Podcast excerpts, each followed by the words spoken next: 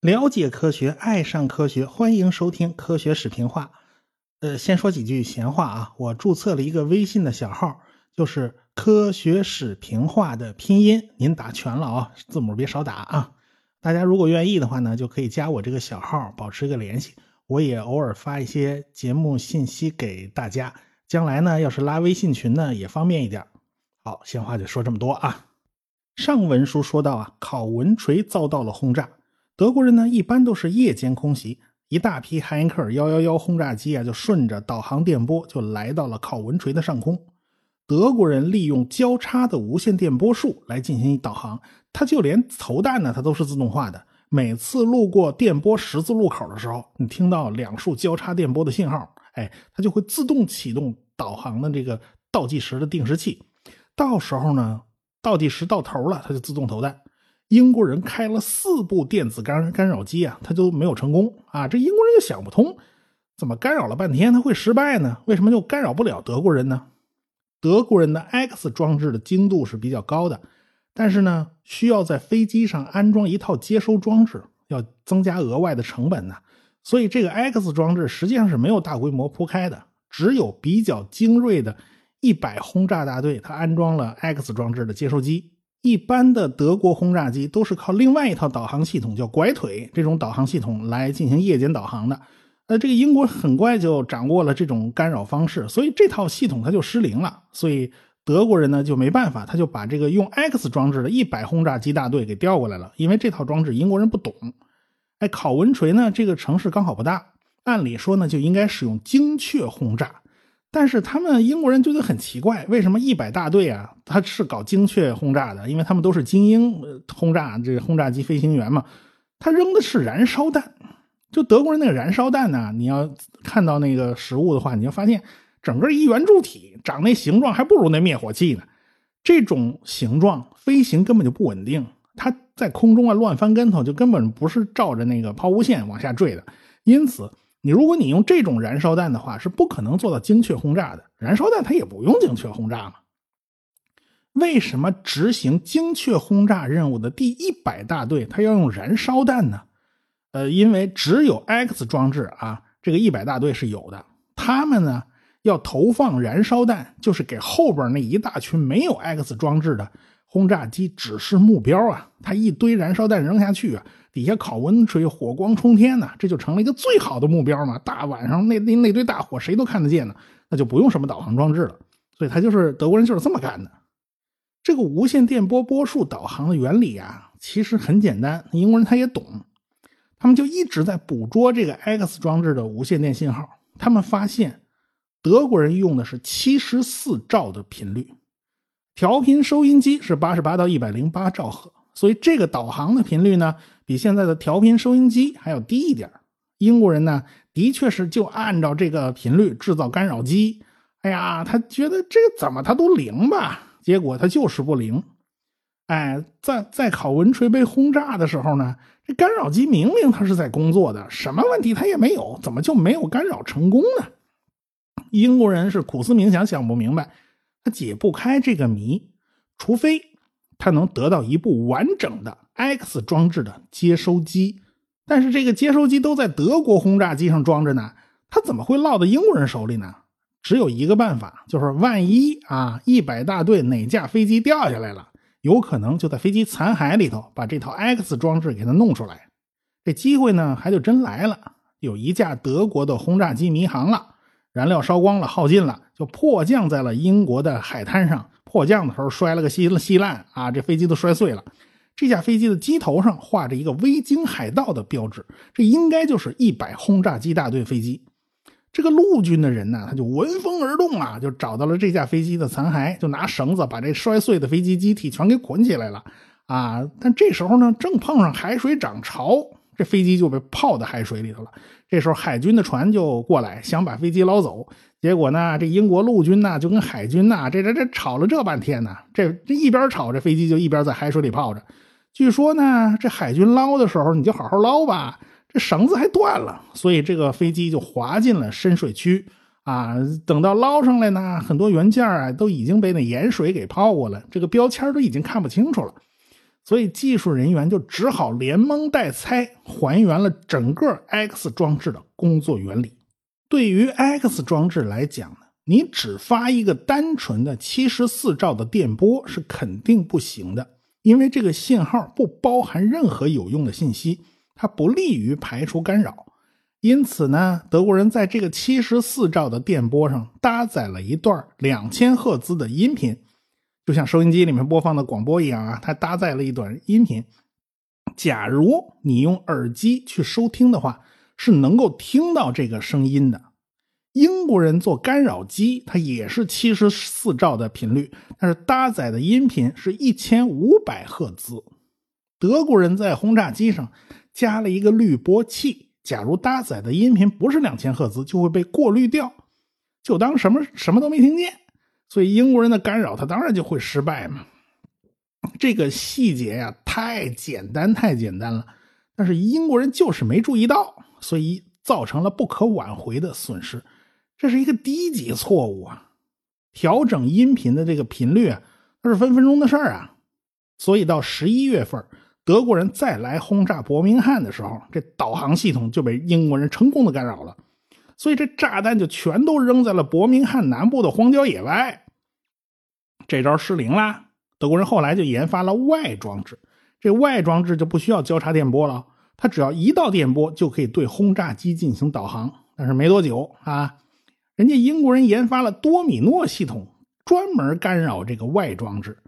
哎，所以这个电子信号的攻防大战打的也是惊心动魄的。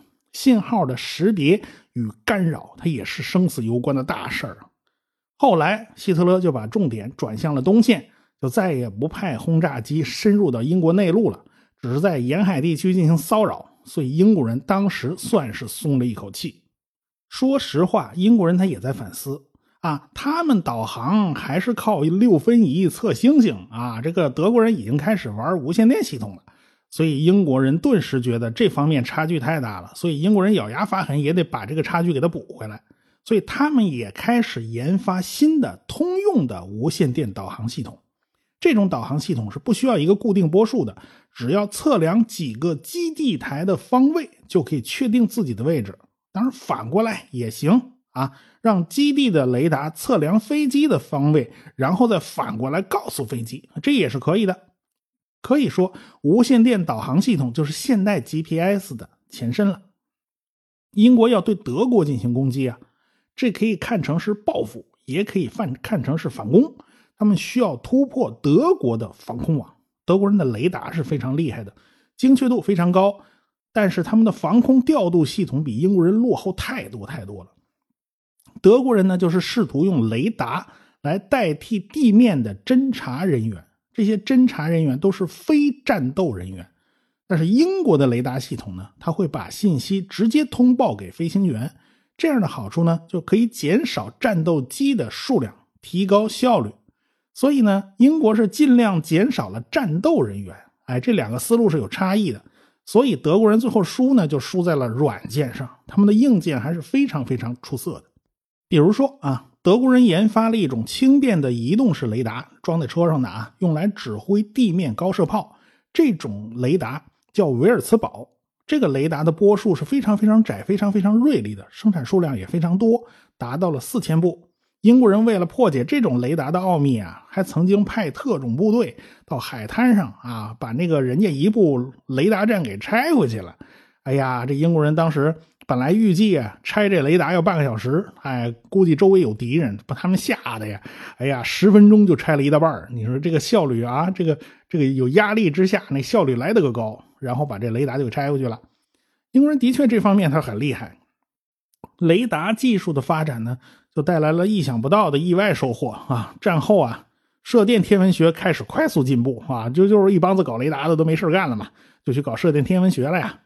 这个维尔茨堡雷达的天线又非常棒啊，这都是战后剩余物资啦，这成本很低啊，不用白不用，所以就被拉去客串了一把天文望远镜啊，这射电望远镜了。这研发者德律风根公司他怎么都想不到，哎，这雷达还能干这种事儿呢？反正呢，信息战几乎贯穿了整个二战的始终，双方的技术水平啊都在不断升级。哎，总体来讲，英美的无线电技术是要压德国人一头的，不管是在密码的攻防，还是在信号的攻防。到了一九四一年，英国人截获了一段德国人的密码通信，他们用炸弹机，那图灵炸弹机呀，也没有办法解开。他们也不知道这是个什么鬼东西，他估计啊，就是德国人的新加密系统。这是德国人开发出的新一代加密系统，叫罗伦兹加密系统。罗伦兹加密系统的轮子有十到十二个，恩尼格玛只有三个啊。每个轮子上的触点呢，它也比较多。最坑人的是，这每个轮子都不一边大，所以这个破译难度起码是恩尼格玛机的几十倍。所以图灵炸弹机。他想解这种密码系统啊，他也解不出来，炸也炸不动了。那么英国人的炸弹机不好用了，那该怎么办？当时英国人就发现，靠这种机械式转轮和电磁继电器是不够用了，只能靠全电子的设备才行。当时呢，图灵要去美国一趟，他就推荐了两个人，一个是马克思纽曼教授，一个是。邮政研究所的工程师叫托马斯·弗劳尔斯，这两个人就在邮政研究所里偷偷摸摸鼓捣出来一台全新的机器。这台机器用了一千五百个电子管代替了继电器和转轮，输入输出都靠穿孔纸带。哎，这个每秒可以阅读五千个字符，计算速度大大提高，可以计算最基本的布尔运算。所以这台机器啊也很大。有五米宽、两米高，需要两个机箱，这一个还不行啊，两个间隔不到两米，耗电量四点五千瓦，顶两个家用烤箱那热量啊！这电子管热量很大，人站在旁边呢，他热的受不了啊，热的热汗直流啊！那是这台机器的外号叫巨人，一九四三年研发完毕，运到了布莱奇雷庄园，一九四四年正式启用。这个机器是一种专用的计算机。并不是图灵机那样的通用计算机。一九四四年，盟军要发起霸王行动啊，要登陆啊。这个巨人机还参与了情报的保障行动。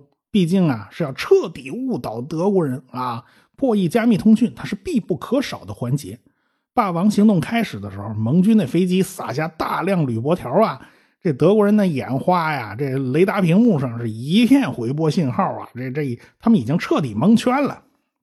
所以，盟军方面它的电子佯动系统就发挥到了极致。就在这段时间里面，布莱奇雷庄园依靠巨人向英国和盟军指挥部提供了四点八万份破译的信息，平均每小时破译德国情报就超过了十一份等于是德国人几乎完全透明，没什么秘密可言，所以这是一个非常了不起的成就。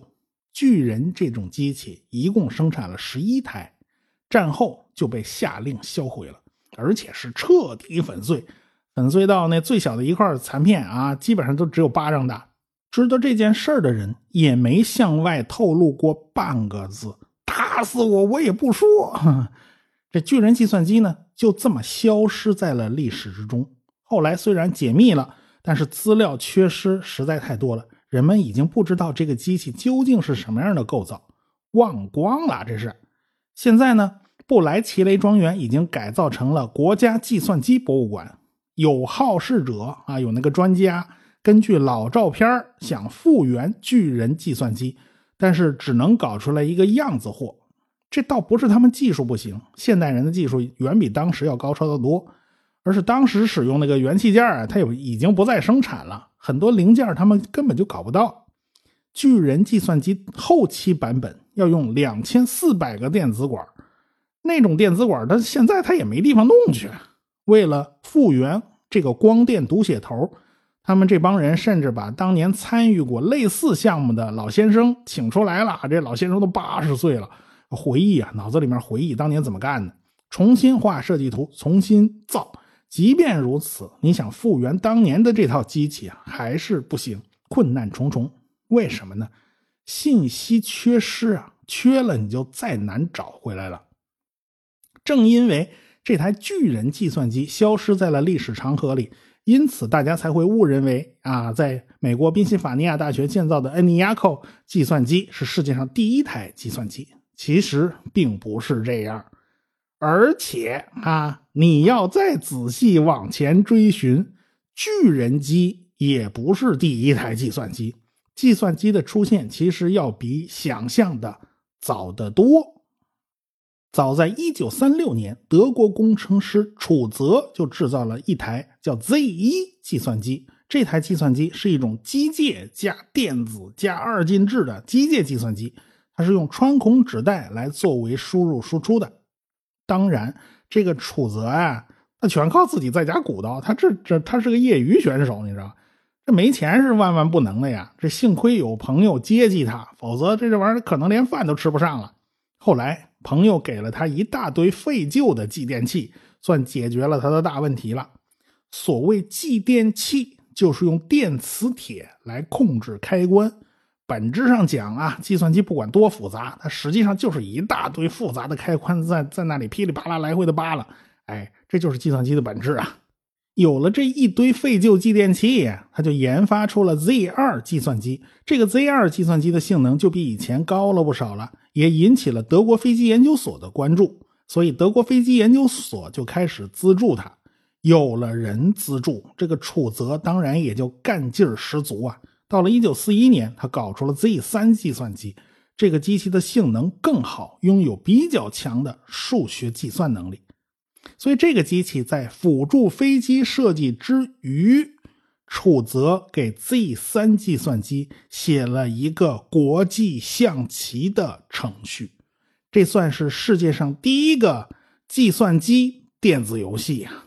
你由此可见呢。这个 Z 三计算机，它实际上是一台通用计算机，它能够百分之百的实现图灵机的功能。不过呢，这 Z 三计算机被盟军的炸弹给炸了啊！这一一就全全炸没了。哎呀，这没有保留下来。到了一九四五年，楚泽又造了 Z 四计算机，而且呢，为这个机器设计了一门机器语言，这也算是一个进步。正因为这个楚泽的计算机，它一直处于保密状态，大家一直到一九五八年才知道，啊，有个人搞了这么一系列的计算机。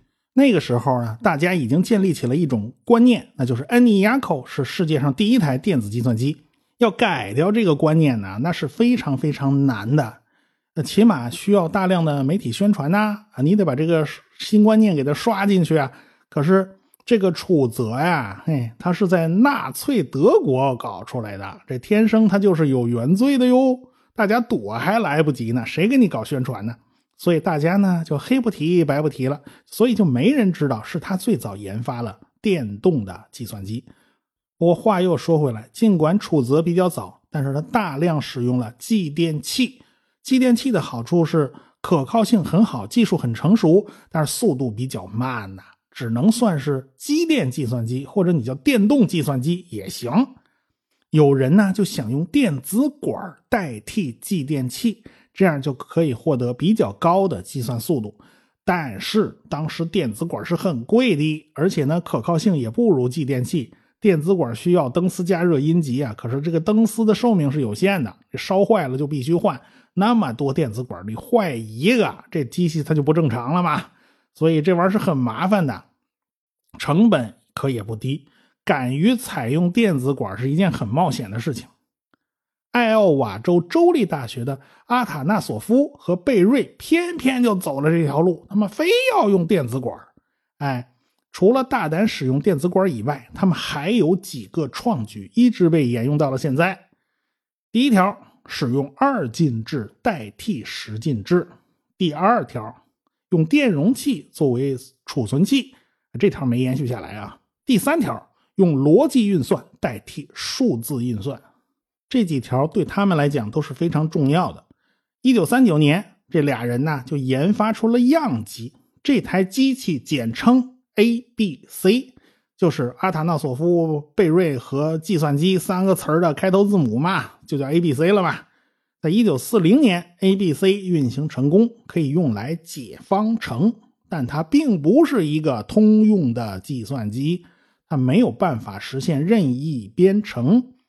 他们尽管使用了电子管啊，由于设计缺陷啊，这个速度发挥不出来。因为在计算的过程中间啊，他需要往纸上写东西，他要往纸上打孔。你打完孔，然后再读进去，这就严重拖慢了速度。你这谁设计的这个结构啊？而且呢，它那个电容存储器啊，那速度也慢，它是旋转电容存存储器。那不管怎么说啊，这个求解线性方程组没有问题。他们有很多种算法，他们呢就向学校申请经费啊。这学校刚好没钱，这项目也就没法继续下去了。后来呢？这个阿塔纳索夫啊，去华盛顿为美国海军效力，这不都打起来了吗？哎，这台机器更是没人管了。最后，这个 A、B、C 就被校方给拆了。校方就觉得这个电子管你用到这种地方太浪费了。你这么多电子管，那那得装多少收音机呀，对吧？一九四一年，阿塔纳索夫家里就来了个客人，他叫约翰·莫克利。他来到阿塔纳索夫家里面，就是学习领会有关 A、B、C 的设计经验。他是来取经的。要知道啊，阿塔纳索夫从构思到造出来，前后花了五年时间。人家莫克利嘿，五天人家就出师了，人家学的差不多了啊。他用在了恩尼亚寇的设计上。这个莫克利正是恩尼亚寇的主要设计师之一。后来他获得了一系列专利。绝口不提当年去过阿塔纳索夫家里面偷学本事，后来还跟人家阿塔纳索夫打官司。一九七三年官司输了，这个专利是无效的。恩尼亚寇这台机器的全名是电子数值积分计算机。最开始呢，是因为美国军方感到啊，计算多弹道啊，这个太慢了，需要一台能够快速计算弹道的计算机。一九四三年开始研发。与军方想的不一样，这帮科学家们是偷偷夹带私货。他们把这台机器就设计成了一台通用计算机。当然啦，他们是不会说实话的。军方一问他们，他们就说这是一台能计算多种弹道学问题的多功能计算机。你瞧，这叫妙笔生花吗？这不是？由于需要解决多种问题啊，所以建造恩尼亚寇所需要的物资和时间也大大超标了。最开始预计要五千个电子管，经费预算十五万美元。等建造完了，巴拉巴拉算他妈一算账啊，这个恩尼亚寇用掉了一点八万个电子管，消耗了经费五十万美元，你超支了三倍了。这笔钱相当于二零一一年的六百五十万美元呢。所以不仅是钱花多了，这个进度还大幅度拖延，真是起个大早赶一晚集。一九四五年九月。二战都结束了呀，军方早也盼，晚也盼，盼星星盼月亮，也没用上这电子计算机。这个恩尼亚寇到十一月，他才不紧不慢的开始运行。这军方就一肚子气，他们就决定把这个耗巨资搭建的计算机给它拆喽。哎呀，这电子管拆下来能改装成多少收音机呀？这是。这时候突然有个跑跑过来阻拦，千万别拆呀，这东西是宝贝。谁呀？这就是著名的数学大师。冯诺依曼，美国洛斯阿拉莫斯国家实验室正在研发氢弹呢，这正需要计算机帮助哎。这个恩尼亚寇就展现出了自己惊世骇俗的本领，计算速度是过去那些计算工具的一千倍以上。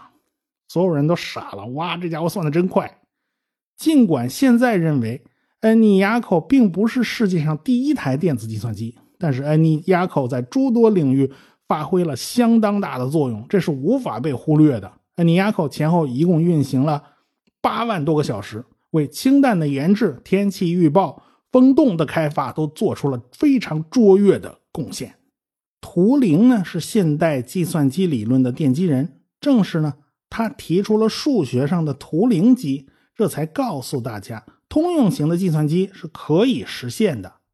但是要说对现代计算机影响最大的人，当属是冯诺依曼。恩尼亚寇的设计和建造中，冯诺依曼提供了不少的意见。他在坐火车回洛斯阿拉莫斯实验室的途中啊，他手写了一份一百零页的报告。后来这份报告被透露出来了。在这份报告里面，冯诺依曼描述了一个通用型计算机的构架，大约是分为五部分：是存储器、控制器、运算器、输入设备、输出设备。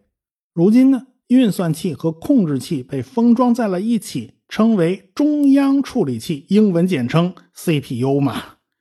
冯诺依曼最深的一个洞见就是认为程序本身它也是数据。当时的计算机啊，要换算法是非常非常困难的。就 ENIAC 这种没有内存概念，你知道吧？这修改程序呢，就需要插拔插销、改变连接线，这个显然是太过麻烦了。后来呢，呃，莫克利和埃克特当时他他也发现这个问题了，但是机器也已经建成了，这没法改呀，这是。新一代的计算机叫艾德维克，正是按照冯诺依曼的思想研发出来的。是啊，中间又闹幺蛾子，这主创者还是因为论文署名的问题，还跟冯诺依曼闹掰了，拖延了整个工程进度。这个机器比 ENIAC 小多了，只用了三千六百个电子管就实现了 ENIAC 的功能。但是你再想缩减，已经很难了，难度就出在电子管本身，耗电量太大，而且可靠性也不好。ENIAC 能好好工作几个小时不烧管子，那就是谢天谢地的事了啊。那有什么办法能够缩减体积、提高可靠性、减少耗电量呢？这又是一个大问题了。我们下次再说。科学声音。